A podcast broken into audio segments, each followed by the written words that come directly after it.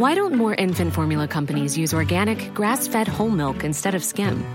Why don't more infant formula companies use the latest breast milk science? Why don't more infant formula companies run their own clinical trials? Why don't more infant formula companies use more of the proteins found in breast milk? Why don't more infant formula companies have their own factories instead of outsourcing their manufacturing? We wondered the same thing. So we made ByHeart, a better formula for formula. Learn more at byheart.com. In the market for investment worthy bags, watches, and fine jewelry, Rebag is the answer. Rebag is a luxury resale platform where each piece is carefully inspected by experts to ensure quality and authenticity. Use Rebag to buy and sell finds from the world's top brands, including Louis Vuitton, Chanel, and Cartier. Head to Rebag.com and get up to 15% off your first purchase as a member with code REBAGNEW. Shop today at Rebag.com. That's R E B A G.com. And use promo code REBAGNEW for up to 15% off your first purchase as a member. Jewelry isn't a gift you give just once. It's a way to remind your loved one of a beautiful moment every time they see it. Blue Nile can help you find the gift that says how you feel and says it beautifully with expert guidance and a wide assortment of jewelry of the highest quality at the best price. Go to BlueNile.com and experience the convenience of shopping Blue Nile, the original online jeweler since 1999. That's BlueNile.com to find the perfect jewelry gift for any occasion. BlueNile.com.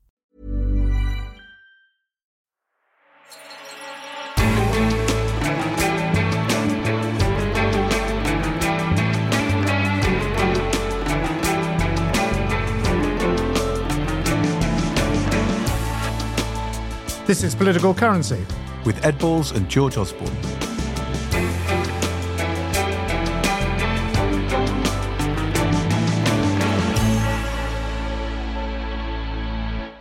So here we are back again, another week, another podcast. Lots of lions this week for you, Ed, because you haven't been on GMB. I've not been getting up at 3.30 in the morning, that's true. I'm actually off to Athens on Monday. I'm doing an OECD mission to advise the Greek finance ministry and the parliamentarians on public spending and output targets for public spending. So I've been working on my presentation for the Greeks. Right, most people just go to sit on the beach when they go to Greece. You do realise that, Ed. I'm just there for one night and it's only work. Right. No beach.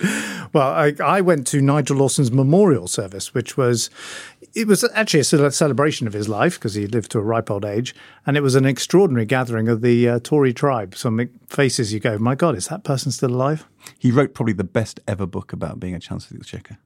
Yeah, well, I'm I'm going to agree with you because I haven't yet written my book about being Chancellor of the Exchequer. I thought you weren't going to write a book. I remember you saying that to me, that you didn't think that you should do a book. No, I'm contracted to uh, write a book, and let me be absolutely clear to my publisher and my agent that that is still the intention. So you're not going to do a Boris Johnson, take the money and then not deliver the book and have to give the advance back in the end. Well, I think Boris Johnson would probably be better at sticking at writing books rather than um, becoming a politician.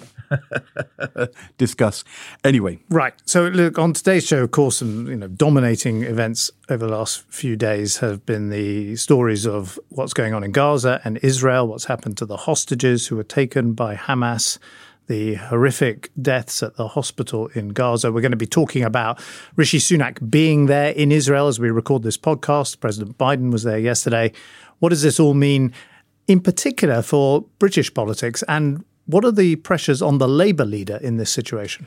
then the big story of the week we're going to talk about as well is the Green Budget, the annual report from the Institute for Fiscal Studies, which comes out before the Chancellor's autumn or budget statement. And they say that we are heading for recession next year. They also say there's some quite big problems with the public finances below the surface. So we'll talk about that.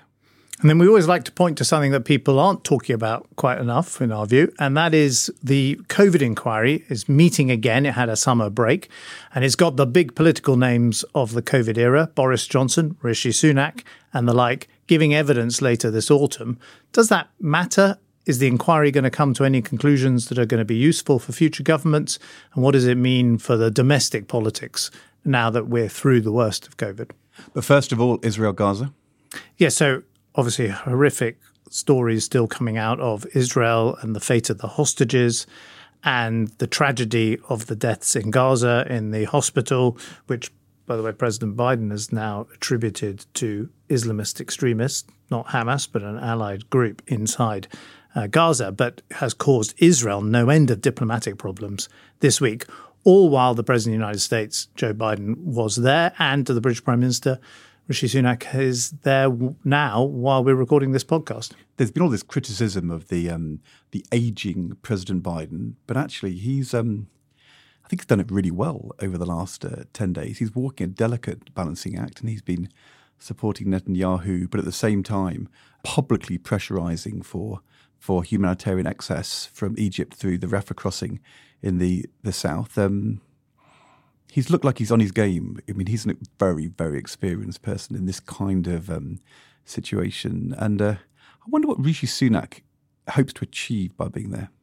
Well, I think for Rishi Sunak is relatively straightforward. I think he wants to demonstrate solidarity. The truth is that Britain's role in this entire crisis is quite marginal. But the German Chancellor has also been in Israel. The French president is on his way.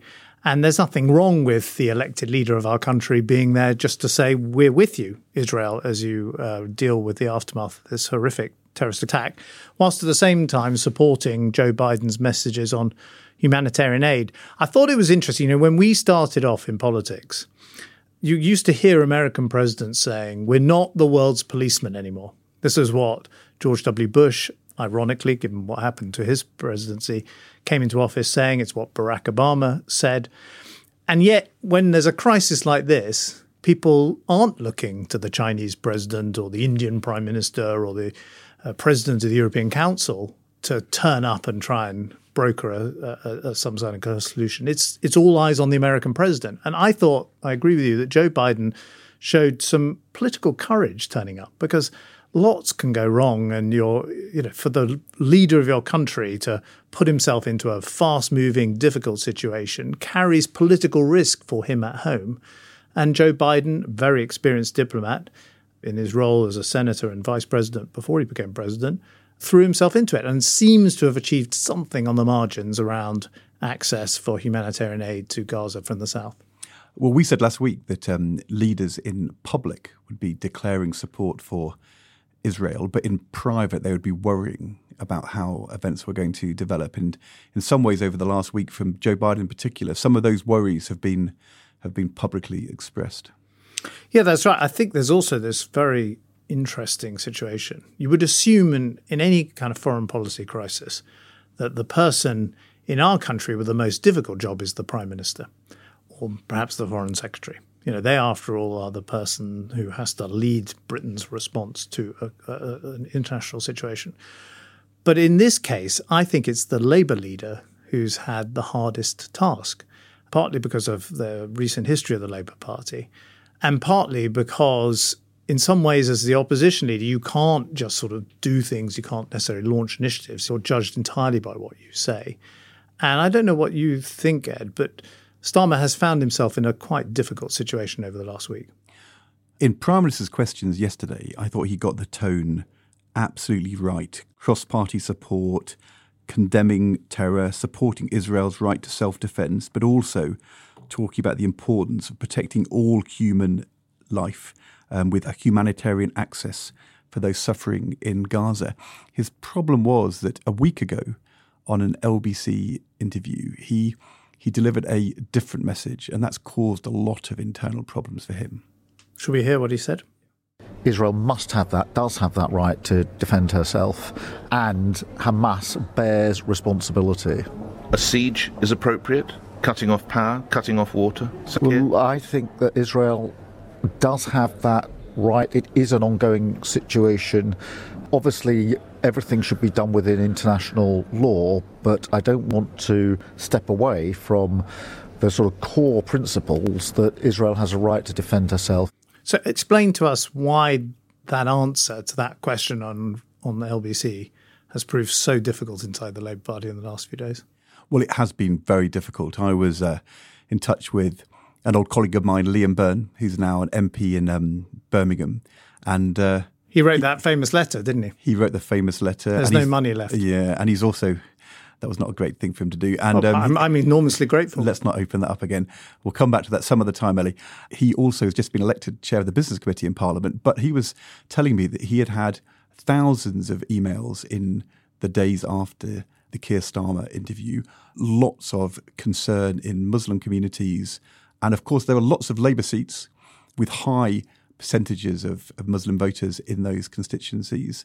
And that's where the problems have really happened. I think what Keir Starmer was thinking to himself was I must stay close to Rishi Sunak in supporting Israel to to make clear this was a big change from the Corbyn years.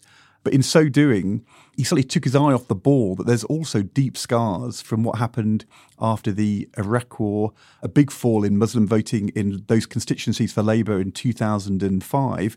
And it's easy to say, you know, this is just you know, the left. And if you look in, in Parliament this week, there was a, um, um, a motion being put down by Jeremy Corbyn and John McDonnell and others calling for an immediate ceasefire. I don't think Keir Starmer's going to worry too much about that. Out on the streets, there's a bit of activity happening from the old George Galloway respect uh, movement, which has caused difficulty. But I think the reason why Labour MPs have found it hard is because it's been much more broad based than that. Big worries in those communities, but also the councillors who represent those communities feeling very, very uncomfortable that they were under huge pressure, not necessarily to, to choose between Israel and Palestine to join demonstrations, but when you have vigils worrying about loss of life in Gaza and they don't think they can attend. And, you know, it's just a big change from, I mean, the truth is that in the Ed Miliband Corbyn era, this wasn't a problem because the reflex of the Labour leadership in those periods was to lean towards supporting the Palestinian cause. That was the reflex. I remember in 2010. I think we should, we should say, Ed, shouldn't we, that there are people who you know, very legitimately want a second a state for Palestine and have long advocated that and want UN resolutions adhered to, who Would are also absolutely appalled by what's happened with on the, the hands of Hamas. But I think what's caused a lot of concern is these sort of marches you get on the streets of Britain where people appear to be expressing sympathy with Hamas or, or wearing kind of stickers of the paragliders who killed people at the concert. And of course, there's revulsion, I think, across the political uh, community in Parliament. That's right. At that, but that's not the part of the politics which, which is causing problem for Labour MPs. I think if it is sort of anti-Israel, anti-Semitic language about um, Israel and its right to exist, if it's um, if it's those you know choice demonstrations which are condemning Israel for its actions, that's easy because Keir Starmer has been absolutely clear about Israel's right to self defense and for supporting Israel in its time of need. And I think that's broad based across the Labour Party, with the exception of the hard left. The problem is what's happening in Gaza and the humanitarian crisis. And in that LBC interview, it looked like Keir Starmer was saying that Israel restricting water or electricity was a legitimate political response from Israel. And that is the thing which, of course, what then happens is campaigns jump upon that, email campaigns, a lot of um, unrest is stirred up. And that is the thing which I think has caused a lot of um, problems. And in, in Parliament yesterday, Keir Starmer was trying to, to correct what he had said a week ago by saying that, of course, humanitarian access in Gaza was important. But once you've said something, like he said on LBC a week ago, in the modern social media world, that is put out there and amplified and repeated. And so he ended up just getting a bit on the, the back foot, looking like he was on the wrong side of the humanitarian issue. And um, and that's caused a lot of problems for Labour MPs across the country. And do you think uh, Starmer has done enough now to calm things down, or, or or is it just generally the case that if there's if Starmer were the prime minister, may well be the prime minister in a year's time, this is just going to be a much harder issue for a Labour government to navigate than a Tory government. The truth is, I don't think Sunak is under any pressure really from within the Conservative Party. I was in Parliament yesterday. I don't often go there, but I was giving evidence at a select committee about one of my other jobs, the British Museum chairmanship role. And I was really struck by a lot of the Tory MPs who I met and chatted to in the corridors had Israel flags on their lapels, a bit like you saw the Ukraine flags a year or two ago. And within the Conservative Party, there used to be, when I started out in politics, a, a, a quite significant, it was called the Conservative Middle East Council, a sort of pro Palestinian cause group of MPs. They are very, very small and uninfluential now. But the Conservative Friends of Israel is probably the most, the largest and most successful press group within the Conservative Party. I was proud to be a member of it. Indeed, they took me on a trip to Israel. I remember when I was a candidate with Boris Johnson, who was also a candidate. They took us to the security wall that had just been built, the fence, uh, out around the West Bank. Um, Boris Johnson and I were, we were being briefed by a colonel in the IDF, the Israeli military, and he said it's not an electrified fence. It's not, but it is an electric fence. So if you touch it, then it will alert the various army units. And so Boris goes, we're standing there in the middle of the, the sort of scrubland with this fence in front of us, looked a bit like a kind of tennis court side. He goes, So I'm not going to die if I go and do this. And he ran up to the fence and he shook it. And sure enough, he wasn't electrified. And all that all that happened was this colonel had to kind of quickly get on the radio. I saw him telling the units not to swoop on Boris Johnson and arrest him. Although maybe history in Britain would have turned out differently if uh, they had done that. Um, but yeah. the you know the, the, the support for Israel is real. It's deeply felt amongst Conservative MPs. There'll be some concern about what's happening in Gaza, but that it won't it won't be something that Sunak has to worry about as a, as a politician. He might have to worry about it as a prime minister. Well, I mean, uh, and that's that that is quite different, I think, from the situation that a Labour prime minister would find themselves in. But there's something about um, getting on the front foot or being on the back foot. One of the things I saw with Tony Blair and Gordon Brown from opposition and then in government, when you had this kind of big international issue, their desire was always to want to be being seen to lead the international effort because that's the thing which allows you to show not just your MPs, your members, but actually voters on the ground. You're on the case. Think of Tony Blair around Bosnia or Sierra Leone. By the time you got to the financial crisis in 2008, Gordon Brown had been trying to drive those international issues around debt relief and then growth in the global economy for a decade. You know, back in 97, 98, uh, he was the person when the world economy was in a real mess. He drove the efforts to have an international statement through the IMF about backing growth. And I think there's something here. I mean, well, what, would, ago, what, what, would be the distinctive British contribution, either from a Conservative government or a Labour, Labour opposition? Because I think at the moment they're all kind of willing the ends but not the means. They're all saying Hamas must be defeated, but Israel needs to be very careful about going into Gaza. And I think if Benjamin Netanyahu was talking directly to them. And I know he did once say this to a British foreign secretary who turned up in Jerusalem and said, "Oh, you must be careful. We support you in your, you know, uh, efforts to deal with terrorism, but please be careful." He said, "Well, what would you do?" And the British foreign secretary was completely stumped. And so we we want You've the got ham- to tell us which one it was. Well, I oh no, I can't. Go on. I can't. I There've not been that many. Um, was it Boris well, Johnson? Well, it, actually, his surname uh, began with the letter H, but um, that doesn't that narrows it down, but it doesn't tell you exactly. So he might have been a chancellor. He might have been a chancellor. Right. Let's let's not go there. Uh, look, I mean, there's two different things. There is there's what you are saying for domestic consumption and the impact you're actually going to have on the global stage. But you're saying that you know, I think this is fair of both Blair and Brown that they they did uh, were able to identify quite niche issues sometimes about you know uh, as you say, the IMF's role in a particular crisis or what Britain could do in some crisis in West Africa that was sort of distinctive. And actually, David Cameron would always put a lot of effort into things like uh, state building in Afghanistan, aid conferences, which weren't necessarily where the Americans were. They were doing the heavy lifting on the kind of military strategy. But we might have been calling for the Americans to do something, and the Americans at the time would always be a bit annoyed about it. I remember the in the Clinton Treasury and, White House, they were a bit annoyed by Tony Blair and Gordon Brown keep calling on the world, including America, to do things. But in the end, they kind of went along with it because we were quite good at doing it. And actually, Keir Starmer on the vaccine during the pandemic did attempt to lead the argument that there should be international efforts to make sure there was access to vaccines around the world, something Boris Johnson wasn't really engaging in. He did it then. And in the days after the, the Hamas attack, people were making the parallel with 9 11. And he saw how Tony Blair, back after 9 11, was putting Britain into a leadership role, rightly or wrongly, in terms of how we did it. He was trying to do it. And I think in retrospect, they will think they ought to have been talking about the humanitarian aspect of this and calling on America or working with the Americans to open up that Rafah crossing through Egypt rather than sitting back and allowing America only to drive the debate. Because even if we weren't going to influence global events, the appearance of making that argument to a British audience, and in particular to those Muslim voters in constituencies across the country who are currently upset and worried and angry, that would have made a difference. And I think there's a we should just um, observe this and perhaps then move on to other issues facing the domestic political situation. Foreign policy is not separate from domestic policy. It's often because it's the rest of the world imposing its events on you, something you can't anticipate in advance. I know in the coalition, it was we were warned that quite often coalitions elsewhere in Europe fell apart because of some foreign policy crisis that had not been anticipated in some coalition agreement that had all been negotiated years earlier.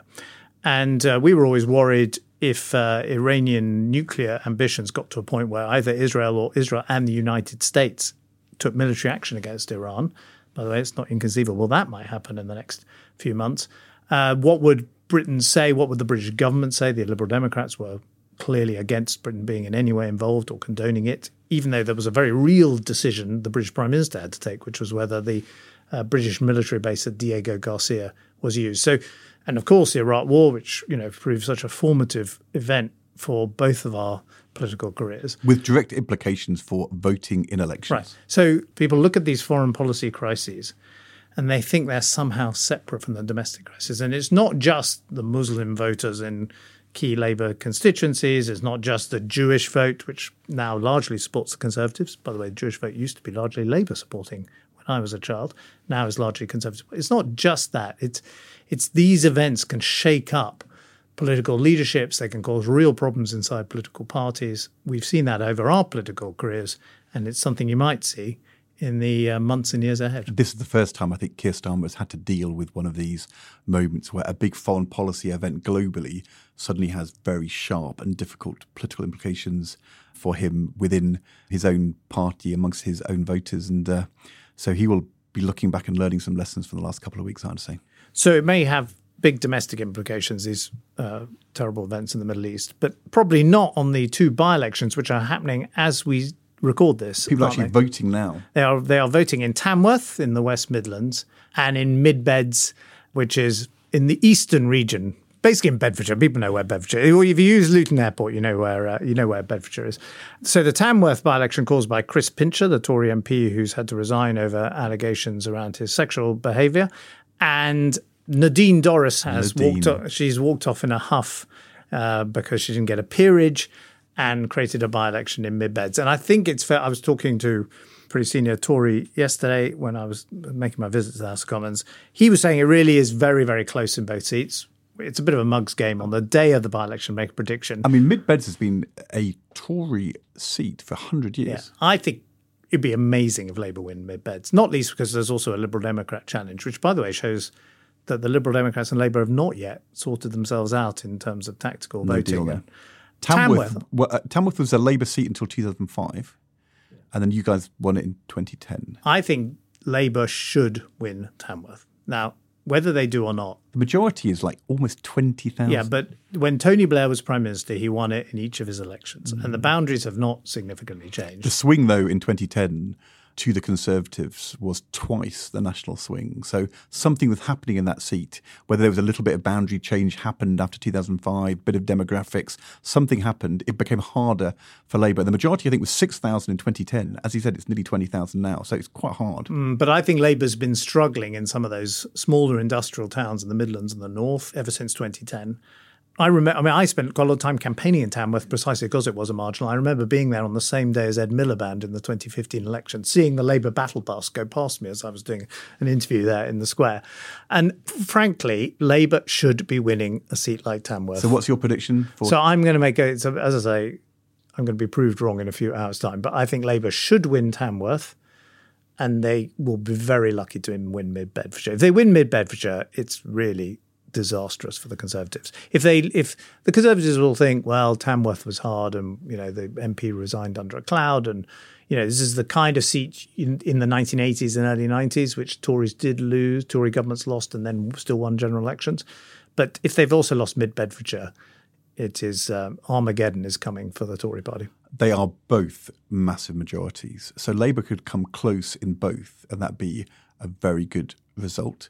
But the expectation is, and the betting markets say Labour's going to win Tamworth, overturn that almost 20,000 majority. So the truth is, you're right. If Labour doesn't win Tamworth now, that would be a bit of a, a knockback, a bit of a setback.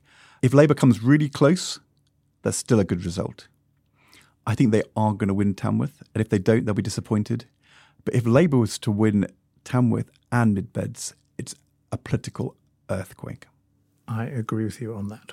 Anyway, listen, I've got to ask you about Nadine Dorries because, you know, Oh, yeah. you know her well. And uh, she famously had a pop at you and David Cameron. Not only are Cameron and Osborne two posh boys who don't know the price of milk, but they're two arrogant posh boys who show no remorse, no contrition, and no passion to want to understand the lives of others. And that is their real crime. It's quite important to say that she was actually a Conservative member of Parliament at the time, uh, while you know you were Chancellor, David Cameron Well- was Prime Minister. You wouldn't know that from that clip. Uh, the, the irony was that the one thing I did know as Chancellor was the price of milk because it was the one thing you were quite likely to be asked about in an interview. And so I would always walk around. this was, I think, true of chancellors for m- many chancellors before me, Labour and Conservative chancellors, would always have a sheet of what's the price of a litre of milk, what's the or a pint of milk, what's the BBC um, license fee, how much is unemployment benefit, what's the state pension, What's the minimum wage? what's the minimum wage? And I would walk around with a card with those numbers on it. So I did know the price of milk, Nadine. Unlike you, probably, I was remember thinking at the time. One of the things that was quite frustrating about Nadine, I've known her for years because she was she uh, lived in in the area where I was an MP in Cheshire. She had the local shop called the Chocolate Box. Was she um, a member? She was. She was a member of the local party, and she had this shop in a village called Prestbury, which is right on the edge of my constituency. It wasn't in my constituency, but it was quite like the rest of my constituency. It's where Wayne Rooney uh, lives, and uh, she had this shop that sort of sold scented candles and bits of driftwood with signs like you know every journey starts with a single step. Or something to put in the toilet saying, We aim to please, will you aim to please? It's exactly That kind of hideousness. That kind of thing. And although, yes, she undoubtedly, um, Nadine, you know, comes from a pretty tough background in Liverpool, she has also was fairly early on in her adult life, fairly prosperous. And so when she kind of lays into people for being too rich, too privileged, there's a bit of like, ah, but hold on, Nadine. I've, I'll, get- I'll tell you one story about her. There was a BBC Today program presenter. Not, not that I'm. I won't. Was he called Justin He wasn't called Justin. or Amol? He wasn't called Amol So, either. so he was called Nick. And uh, Nick grew up in Prestbury, and uh, that, that's why Nick always says I'm a proud, you know, northerner. Though Prestbury is not, let's be clear, inner city Manchester. It's the posh end. It's the posh end of the northwest. And um, Nick's got this story about how a member of his family was driving a car in Prestbury and Nadine crashed into the car. This was pre- before she ever got into politics Driving or driving, so driving. she didn't just And- walk into. No, no, driving. And she jumped out of the car and said, "I'm, I'm, I'm so sorry. Um, you know, I really um, don't want to have to go through the hassle of doing the insurance. But Can I just write you a check?" And she got out this Coutts checkbook. Coutts being a very posh bank, the, the bank that the royal family banks with. And uh, she got out her Coutts checkbook and just wrote this check out to a member of Nick's family. And uh, at the various points when Nadine was Secretary of State for Media and Culture and Sport, uh, she would have a go at Nick and others like him in the BBC for being too elitist. And I'm, I don't think I'd be telling too many tales out of school if I said that uh, people like Nick, like me, when she accused me of not knowing the price of milk, it's stuck in the uh, stuck in the throat a bit. Did you choke on your milk and cornflakes? yeah. But, you know, actually, one of the sort of, I think one of the sad things about Nadine's political career is there's been various times she was Oliver Letwin's research assistant when I was in the shadow treasury team. You know, and she was a pretty good health minister during the COVID crisis. I mean, just the manner of her department, the reason we've got this by election, she literally has resigned because she hasn't got a seat in the House of Lords. I mean, what a ridiculous reason to walk out of your seat. And com- entirely self defeating because there's no doubt in my mind that she would have got her peerage if she had stayed in her seat, waited to the end of this parliament, and been part of the resignation honours. It was, it is ab- so she's not got her peerage. She's caused this by election. It's a massive headache for the Tories. She's won no friends again amongst the kind of Tory MPs. you judge your friends But, by I their friends and their enemies. And uh, so, you know, Anyway, the frustrating. she had a pop at you, David Cameron. Do you know That's the odd, the, the odd thing is, Ed? I, Boris the- Johnson, what were you doing? Well, I- uh, Boris Johnson would have been the first to have dismissed her before he was picking up all the waifs and strays who had been uh, overlooked by the Waifs Cam- and strays with Coutts bank accounts. with, with who had been overlooked by the Cameron regime. Um, so, uh, you know, I think one of the sad things is that I think the Nadine I first knew and worked with could have had an even better and bigger impact on British politics. But Talking about British politics, we better turn now to, I think, the other big issue. We've obviously been talking about Gaza and Israel dominated the news, but the other thing we've heard in the last few days is that Britain's economic woes are growing and we may well be heading into recession. And we're going to talk about that next. When you're ready to pop the question, the last thing you want to do is second guess the ring. At Bluenile.com, you can design a one of a kind ring with the ease and convenience of shopping online. Choose your diamond and setting. When you find the one, you'll get it delivered right to your door. Go to Bluenile.com and use promo code LISTEN to get $50 off your purchase of $500 or more. That's code LISTEN at Bluenile.com for $50 off your purchase. Bluenile.com code LISTEN. Hey, it's Danny Pellegrino from Everything Iconic. Ready to upgrade your style game without blowing your budget? Check out Quince. They've got all the good stuff shirts and polos, activewear, and fine leather goods, all at 50 to 80% less than other high end brands. And the best part? They're all about safe, ethical, and responsible manufacturing. Get that luxury vibe without the luxury price tag. Hit up quince.com slash upgrade for free shipping and 365 day returns on your next order. That's quince.com slash upgrade. So we had the Institute for Fiscal Studies do their green budget this week, which they do every year. Looks the green budget, tell people. We, you and I, we used to pore over the green budget back in the back in the day. Tell people what it is. They do it every year. 400 pages of dense analysis of the economy, but also the public finances and tax and spending decisions comes out a few weeks before the budget or the autumn statement and uh, can really shape the budget conversation. And it also cuts through the crap that chancellors are trying to get away with.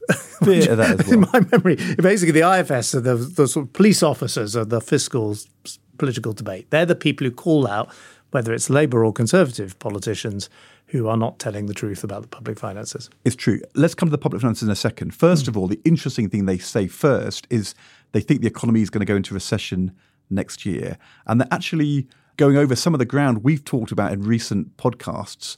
The fact that uh, the rise in interest rates by the Bank of England is going to continue hitting consumers all through next year and the year after because people are going to be renegotiating fixed mortgage deals. The fact that they're saying if you have a 1% rise in underlying interest rates, that could cause a 15% fall in house prices, which would hit people's wealth and their confidence. All those things maybe potentially inflation staying higher as we saw this week, also leading to interest rates staying a bit higher for longer, recession next year.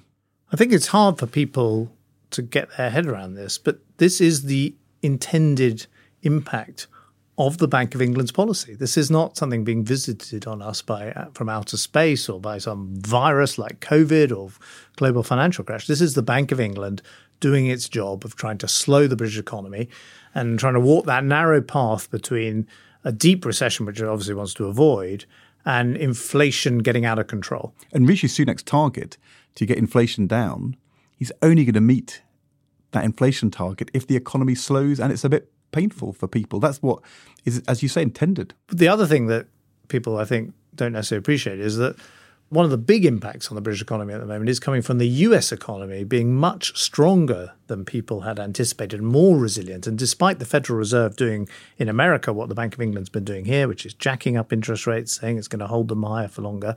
And as a result, uh, US government debt yield going up and interest rates being high for Americans. Despite all of that, the American economy continues to power on. And now people are thinking, gosh, that means the Federal Reserve is going to have to hold those interest rates higher for longer. Essentially, the risk-free rate, the you know the way you can invest your money, taking very little risk because you're buying U.S. government debt, and the U.S. government's unlikely to default on that debt, and get five percent or so back. And that means everything else in the economy becomes much more expensive. The thing, though, in the IFS report, which I think will cause even more worry, both for the Chancellor, but also for the Shadow Chancellor, hoping to be Chancellor at some point in the next year or so, is what the IFS say about the underlying state of the public finances. Because they say that um, things haven't changed a lot compared to a year ago. The government is just about going to meet its fiscal rules to get the level of national debt much higher than it was um, 10, 20 years ago, falling at the end of um, the next uh, parliament. And that is based upon very tight um, public spending for public services later out on, and also a big rise in debt interest payments to service the national debt. But what the IFS says is there's three taxes in there which are much less kind of certain, three big assumptions. One is that the government has said there's a temporary um, boost for investment through corporation tax, which is going to end. But they say if the government decides it's too painful to end it, that's £10 billion or more a year every year. Then there's also the assumption in the public finances that next spring, the government is not only going to raise fuel duty in line with inflation, but by a further 5p for every litre sold. And the IFS says this hasn't happened for, for years, seeing this kind of indexation. And if they don't go ahead with that, that's £6 billion a year. And then they also point out that uh, the government is assuming they can carry on freezing the personal allowances, which is de facto increasing taxation. Let's come to that in a second. But first of all, on fuel duty, they have got a point, haven't they, the IFS, when they say, is the government going to really do fuel duty up by 5p? And if not, £6 billion a year is quite a big gap in the public finances.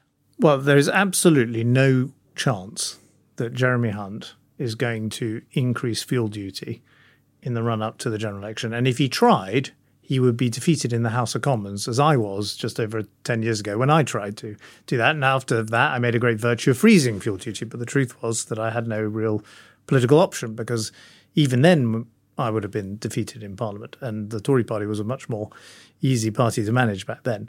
So, yes, there's pressure because they're not getting as much money in from fuel duty. And Rishi Sunak's also now declared himself to be the motorist friend. He's the motorist friend, which is where the Tory party always heads when it has not much else to say. But we should, yeah, yeah. But let's be honest, he's not going to raise fuel duty by five p. He's a definitely, he's definitely the motorist friend. He's definitely not going to raise. There is an issue duty. though here for me. I'm just going to ask you this: yeah. the Office of Budget Responsibility yeah. you set up yeah. has to produce the forecast of the public finances. They take the government's assumptions, government's policy, and then do the forecast on that basis. But if you have something like this, where patently there's no possibility the government's going to raise fuel duty by 5p over inflation next year, for the OBR to still have to produce their public finances based on that forecast, I mean, isn't that what you were trying to avoid with the OBR? The kind of impression of cooking the books? Well, I think the OBR is in a difficult situation where you can't just say, whatever the Chancellor says, we're going to assume the opposite. And the Chancellor says, i.e., it's in the budget assumptions, that fuel duty is going to go up next year, even if everyone knows he's going to get up and say it's, it's frozen. But I don't think the OBR wants to lose its authority by trying to second guess what the Chancellor is going to do. Much better to do what it does do, which is say, the Chancellor says fuel duty is going to go up. So we've put that in the books. But we should note that no Chancellor has done this for more than a decade.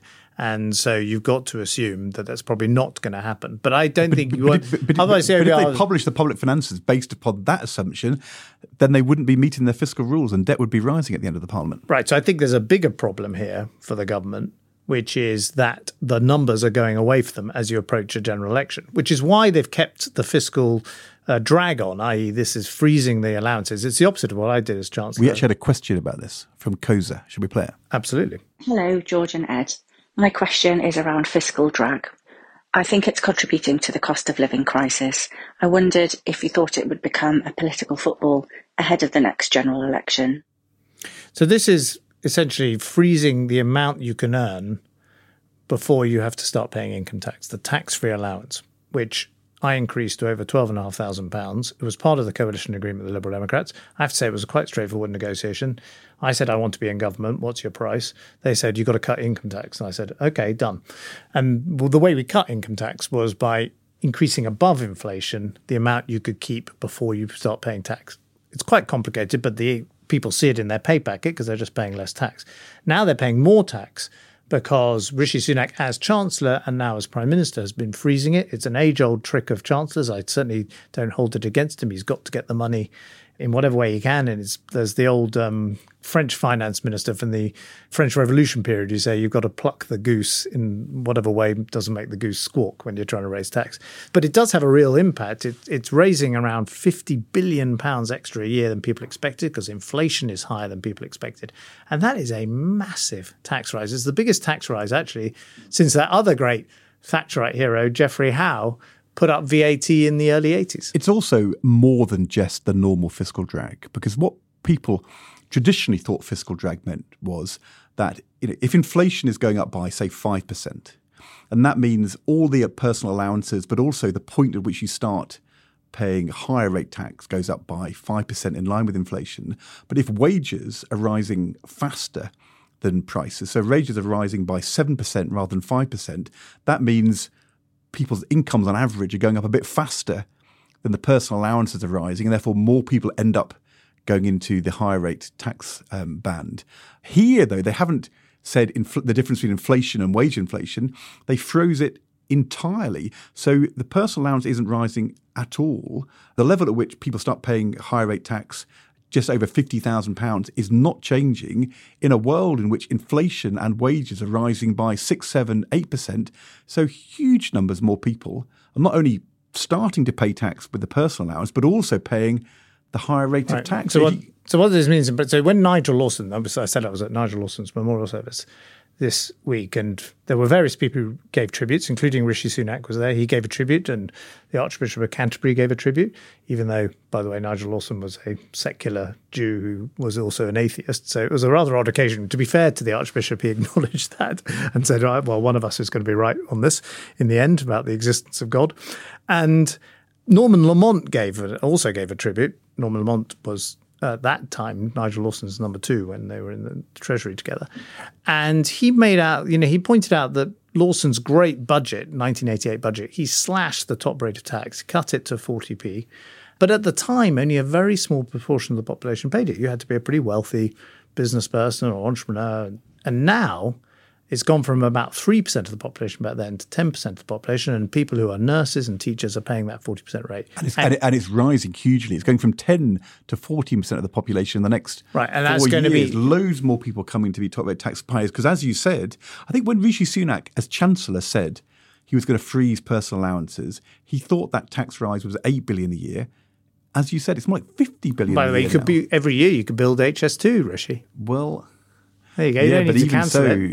Um, unfortunately, he's, he's, he's only just meeting his fiscal rules. It's it's it's. Um, but do you know there's interesting? So Rishi but, but, but, but, it goes to this question for the IFS: Do you actually think chancellors? I mean, I you know, for people who open their pay packet at the moment and they see their pay packet and their tax, and they think, well, I didn't know taxes have gone up, so why am I paying so much more tax than I was one or two years ago? The answer is because of fiscal drag and the freezing of personal allowances, and after a while people will say, "What's going on?" It's like, stealth tax. They'll say right, and it's always the case when chancellors find a way of jacking up the taxes. It usually lasts for a few years and then it breaks, and then you can't touch it again for years afterwards. That's actually what happened with fuel so duty. Jeremy Hunt, Rachel Reeves, what are they going to do? Well, I think Hunt's particular problem is this: the fiscal forecasts are getting worse. You're heading into a general election. He wants to have a giveaway budget, and what the IFS is telling him is not only is there a recession coming, but your scope for giving away money is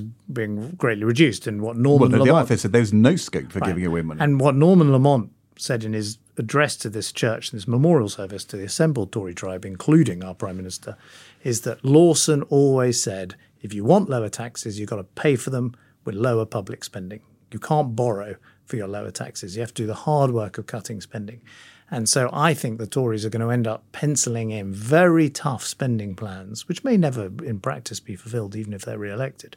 But they're going to pencil in very tough spending plans in the later years, and they're going to call Labour's bluff and say, Are you going to match those plans?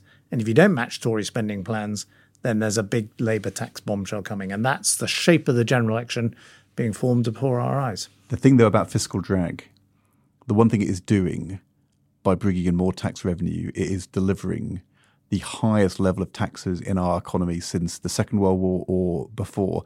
For um, Jeremy Hunt or Rishi Sunak to accuse Rachel Reeves as being the person who's going to deliver the tax bombshell when they themselves have had the biggest rise in taxes of any parliament since the Second World War. I'm not sure that's going to work for them. I think if I was Rachel Reeves, I'd spend my whole time calling this, I would call this the Sunak Hunt tax rise.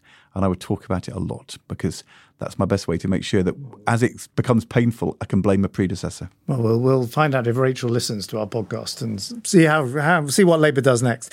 Now, let's turn to another issue, which is on the horizon, but could come to dominate this political autumn. The COVID inquiry, people haven't really focused on it because everything else we've been talking about in the news. But it's going to be a big moment when you hear Boris Johnson and Rishi Sunak give their explanations of how they conducted themselves during that pandemic.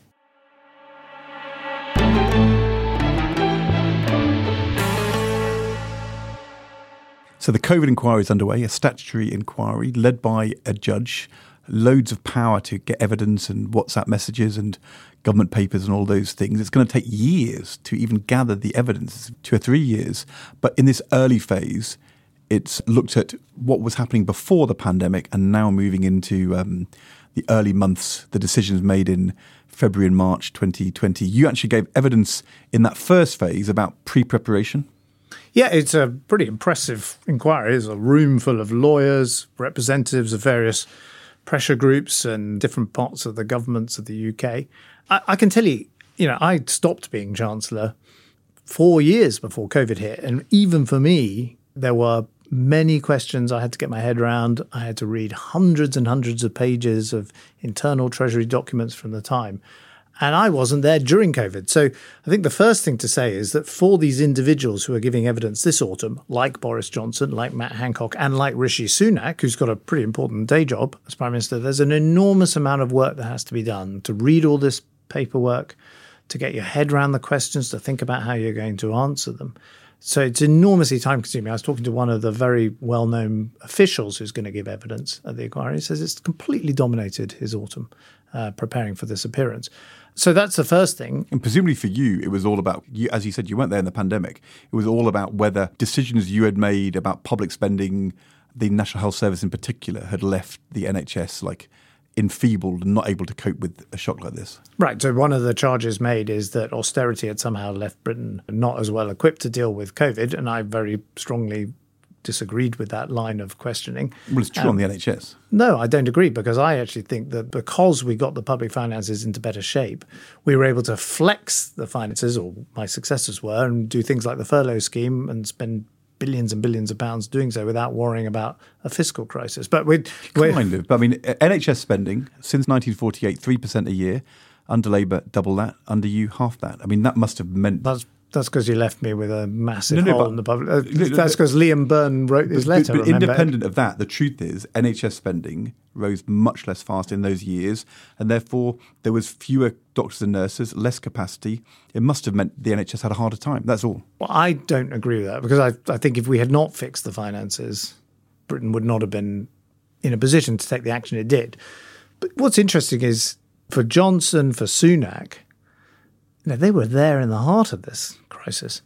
And I think the interesting thing is, is it going to tell us anything we don't already know? So is it going to tell us that Sunak was not really in favour of the lockdown? Yes. I think there are going to be lots of quite interesting material coming out that says. Although not from Sunak's WhatsApp messages. Well, he, what he, is going on? Little noticed a couple of weeks ago, he said he'd lost all the WhatsApp messages during his time. I saw that. He said he'd changed his phone and therefore lost them. But I mean, I've changed my phone, but you don't lose your WhatsApp messages if you change your phone because your phone just kind of picks up from where you left off. I mean, that's how they work. It's ridiculous. And Rishi Sunak is, of course, a Stanford graduate from the west coast of California, so I suspect he's quite tech enabled. But and didn't Boris Johnson end up handing over all his messages? Yes, he did. So if Boris Johnson can find his WhatsApp messages, why can't Rishi? Well, because maybe Rishi's a smarter politician than Boris Johnson. Right. Well, I know, but it's a statutory inquiry. You can't say I mean, you know, I threw my phone in the sea. It didn't really work for Rebekah Vardy. No, it did not. But I think people will, they'll think they can get Rishi Sunak. They'll think we're going to show that he was anti-lockdown, that he his restaurant scheme was ill-advised, that you know encouraged people to go out. I don't think that's going to matter. It's not going to change people's view of Rishi Sunak. And inside the Conservative Party, where there's now quite a strong feeling that the lockdown did huge damage to education, to waiting lists, to prison places, and the like, the fact that he was in private arguing against string, more stringent lockdown is probably going to help him, not hinder him. The damage is going to come, in my view, when it comes to Johnson's hearing. And people are going to say, well, so what? We already knew Boris Johnson was like a terrible administrator and it was all chaotic and the advisors were all saying this, that, and the other. And Dominic Cummings was having a go at Matt Hancock and Matt Hancock was saying I was the only sensible person in the room. We know all that. But it is going to remind people of Partygate. And I think the one thing that has really fixed in people's heads as the great Tory scandal of the last 13 years is Partygate. Um, and I watched that Channel 4 documentary drama the other day. And, you know, I got this wrong at the time. I remember thinking, is this such a serious thing? And, you know, I mean, I can see why people are upset about it. And people whose political judgment I really trust said to me, you don't, you're getting, getting this wrong, George. This is going to be absolutely fatal for the Tories. And they have not shrugged off Partygate. Rishi Sunak himself got a fixed penalty notice for attending one of the events there. And the COVID inquiry is just going to be another opportunity to remind people and it's really hard for the Conservatives to get out from underneath that. I'm not sure you're right about this. I, I think you're right, by the way, about Partygate.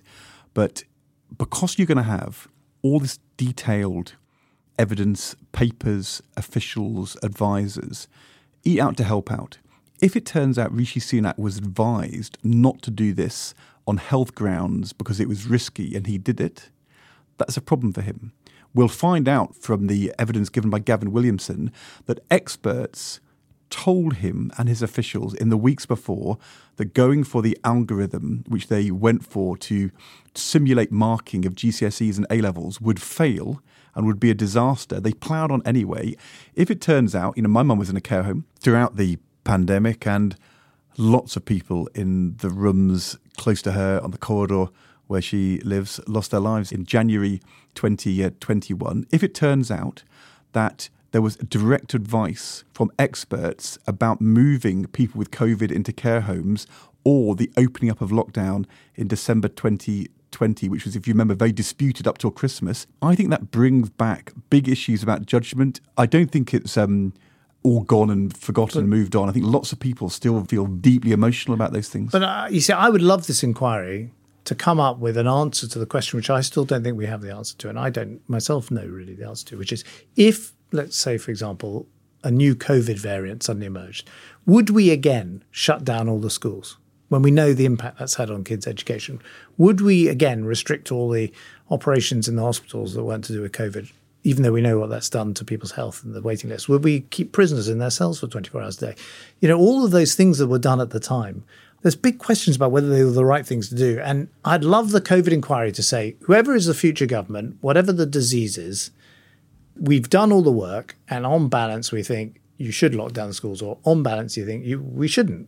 To my mind, instead of just like Boris Johnson's to blame, ha ha ha, let's have a proper statutory inquiry which helps future governments navigate those really, really hard questions, which, by the way, we as citizens in the country at the time were fiercely debating ourselves. Look, I understand that. Uh, there was actually a very interesting paper by the Institute for Government about these kind of inquiries. And what it says is that as ways to learn lessons for the future that often don't work that well, because it's quite hard for a judge led, detailed inquiry to start speculating about what you would do differently next.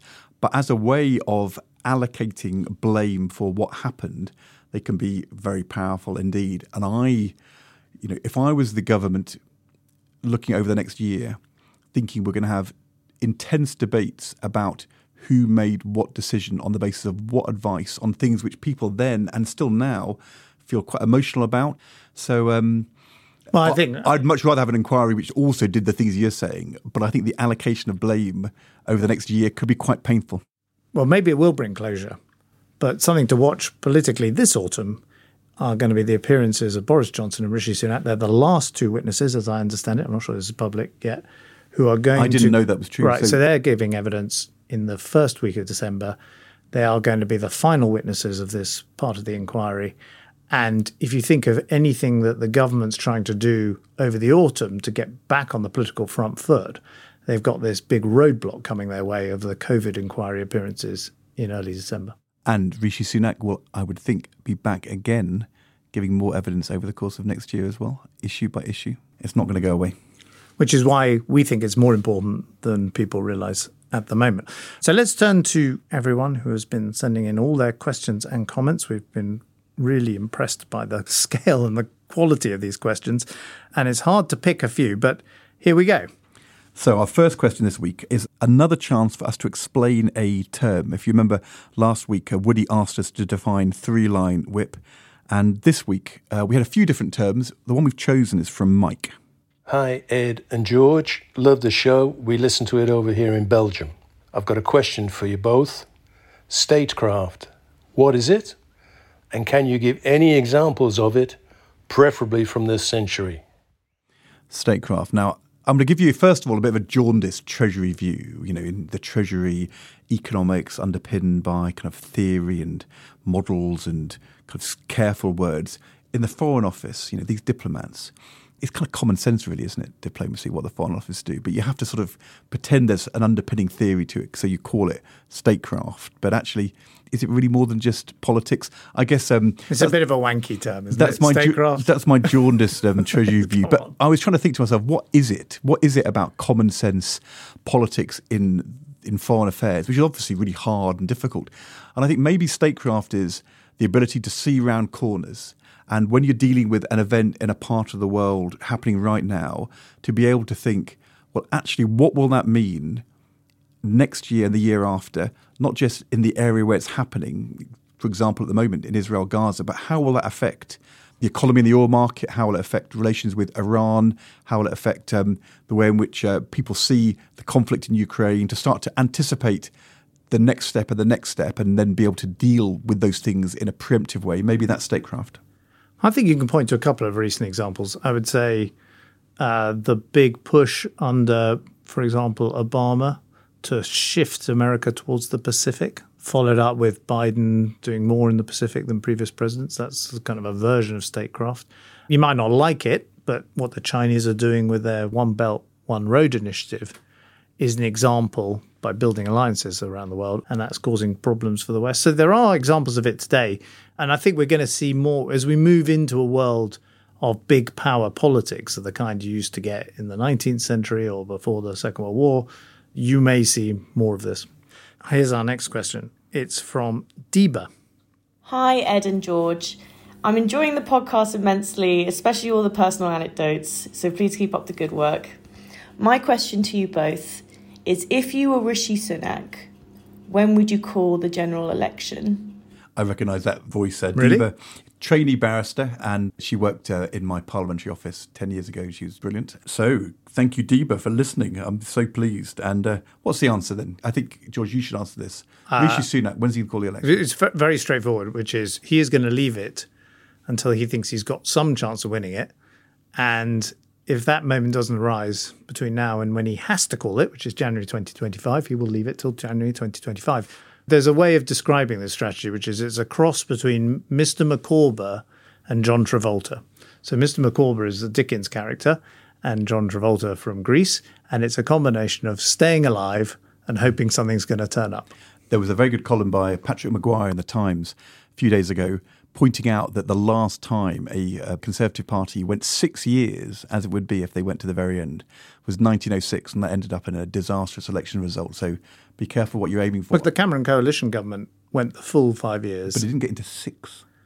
Well, it is five. It is just over six. It's because you have to call the election by the fifth anniversary of your last election, and then you have a few weeks of campaigning afterwards. But it you- didn't work, did it? It didn't really work for Gordon Brown in 2010, leaving it to the last possible Didn't work for day. John Major in Didn't work in 97, but it did work for John Major in 92. And as we know, fans of this podcast will know, we're, we do debate this. Is it 92 or 97? I'm going to give you a counter view. Rishi Sunak, the one thing in calling the election you want to do is surprise people and take ownership.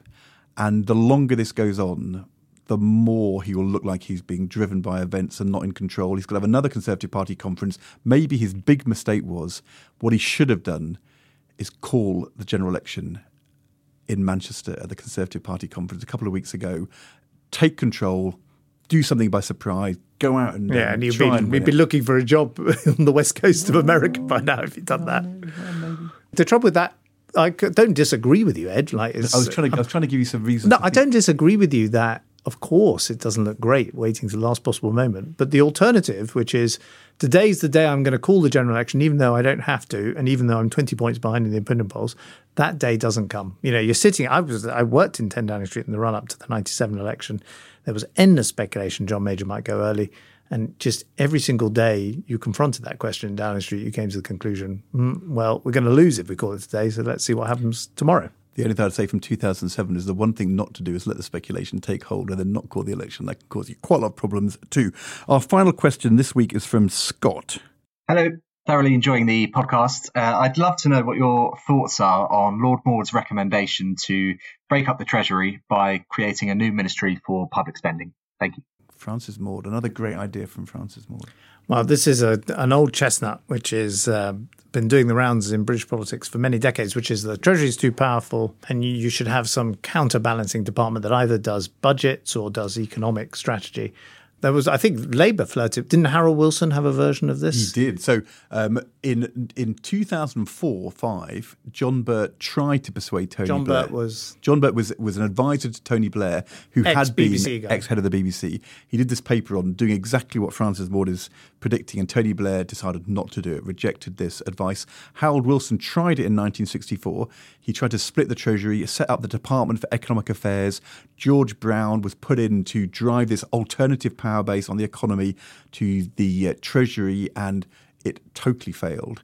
And if you look at, you know, prime ministerial chancellorial partnerships of the last um, uh, few decades, we can, uh, in a future podcast, talk about which was the best partnership or not between Margaret Thatcher and Nigel Lawson, Tony Blair and Gordon Brown, David Cameron and George Osborne. But in all those three cases, prime ministers decided not to try and undermine the Treasury and break it up because they decided in the end sharing the job between two people is better than one person trying to take it all on and do it themselves because it, doesn't work. Well, I think it's a huge mistake to take one of the departments in Whitehall that really works well and has a strong ethos and proved itself, e.g., during the pandemic, on things like inventing the furlough scheme, that it can move incredibly quickly. I think it's a huge mistake to try and break up that department. And I, I would say to anyone who's prime minister, walk out of your front door, turn around, and look what it says on the door. It says number 10, but it also says First Lord of the Treasury. And prime ministers who use the Treasury, like Margaret Thatcher did, like Tony Blair did in the early days with Gordon Brown, uh, and like I think David Cameron did with me, are prime ministers who get things done. And those who say, I, I hate the Treasury, they're not having any influence over my government, including some of the recent prime ministers who've said that, have achieved very little. By the way, Rishi Sunak knows that because he's been Chancellor. He has huge respect for the Treasury and was much admired by Treasury civil servants uh, when he was Chancellor. I think he knows that. So he'll be saying to Francis Maude, Thank you very much, Francis. Uh, and it will sit on his ever growing in tray. Francis Maude, who predicted the recession made in Downing Street in 1998 and got it wrong. It's not the first time. He also, I like Francis Maude a lot, and he also invented the term stealth taxes. There was an American stealth bomber being shot down over one of those Bosnian Serbian campaigns at the time. And he said of Gordon Brown's various tax maneuvers, they were stealth taxes, and that word has stuck. I know, and Rishi Sunak has uh, taken that on board as we've been discussing today. One more question, actually, George. You don't know about this one, but Rob sent this in a question, and I decided that we had to ask um, this to you because he actually sent a picture in. Now, it's quite hard to have a picture on a podcast, I know, but we're going to put it up on our, our socials for people to see. Uh, because Rob says, Great show, really enjoy listening. This seems a good time to mention that I walk past our local branch of Pizza Hut delivery every day and have wondered for years why George Osborne is on the wall in there eating a stuffed crust with a couple of kids. Was this a way to help the coffers be filled in the austerity years post 2010? You are on the wall, a picture of you. I've seen the picture. It absolutely, totally looks like you. Okay, someone's now hand. Uh, this is a setup. What Hold are on, wait. you? What are you? I'm now. I've, It is definitely you. I mean, I thought to myself, pizza. I thought, you know, if it was Woking, they may have been getting you mixed up with somebody else. But I don't. I don't. but I don't think you look like him. I think- you're not suggesting that I'm. Um, I- share anything in common Where- with a junior member of the royal family. I'm certainly not saying that. I just wondered Um, whether, whether you know, I'm looking at this picture. It where does, is this Pizza Hut? Well, is, is it in Woking or somewhere else? It's. Uh, well, I don't think it's me, although it does look like you. We're going to put it on our social media. it's not a bad photo, by the way. I'm not. I'm not unhappy to be compared with this person. We would like I'll to know. Do I'll- you think it looks like George? Okay, so I haven't been in that Pizza Hut, but I am a big fan of the Pizza Express on Notting Hill Gate, of course. Called Notting Hill. Yeah, it was also Tony Benn's favourite restaurant. Oh, well, he was another Uh, one of these posh guys, wasn't he? Lord Stansgate, who gave up his peerage to become a, a kind of Corbynista before before the days of Corbyn. And I was once at dinner there where we were in opposition, Uh, I was Shadow Chancellor. I was having dinner with David Cameron, just the two of us.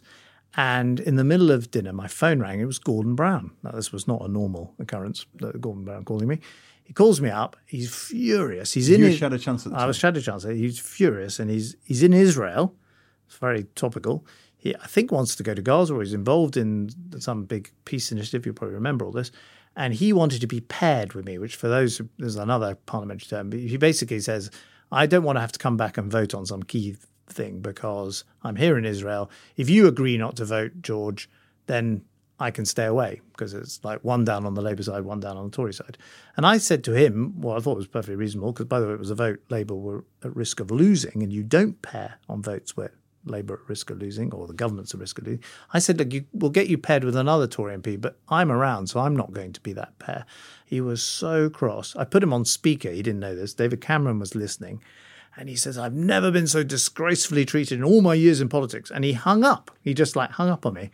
And I have to say, I did turn to David Cameron. I said, we can definitely beat this guy. he was, as you say, absolutely furious. He was out in Israel. He had this big pack of journalists with him. They'd only been out there, I think, for like a few hours. Um, and then because this vote happened in that way, they then had to because you wouldn't agree. I think he thought that if you and he did it as Chancellor and Shadow Chancellor, he could miss the vote. But other than that, he had to come back. So they had to come straight back. He was, thank goodness, he didn't know you were in Notting Hill Gate in a pizza restaurant. I would say that is the only time in his whole career where he would have absolutely agreed with Nadine Dorries about you and David Cameron, two posh boys. I think, I think he seemed to agree with Nadine Dorries quite a lot about us two. But anyway, Please keep the questions coming. Uh, they're fantastic, including random pictures from pizza restaurants. Send them in to questions at politicalcurrency.co.uk. And you can also send us your messages, questions, also see George's picture in Is It Woking, the Pizza Hut, on our socials at Polcurrency. That's at P O L Currency. And you can also see clips from the show there. That's it for this week. See you next week.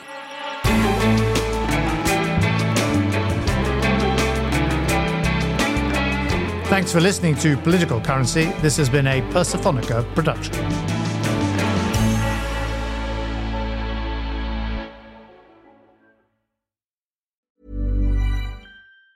Hi, I'm Daniel, founder of Pretty Litter. Did you know cats tend to hide symptoms of sickness and pain? I learned this the hard way after losing my cat, Gingy. So I created Pretty Litter, a health monitoring litter that helps detect early signs of illness by changing colors, saving you money and potentially your cat's life. Pretty Litter is veterinarian developed, and it's the easiest way to keep tabs on your fur baby's health right at home. Go to prettylitter.com and use code ACAST for 20% off your first order and a free cat toy. Terms and conditions apply. See site for details. Even when we're on a budget, we still deserve nice things. Quince is a place to scoop up stunning high end goods for 50 to 80% less than similar brands. They have buttery soft cashmere sweaters starting at $50, luxurious Italian leather bags, and so much more. Plus, Quince only works with factories that use safe, ethical, and responsible manufacturing. Get the high-end goods you'll love without the high price tag with Quince. Go to quince.com slash style for free shipping and 365-day returns.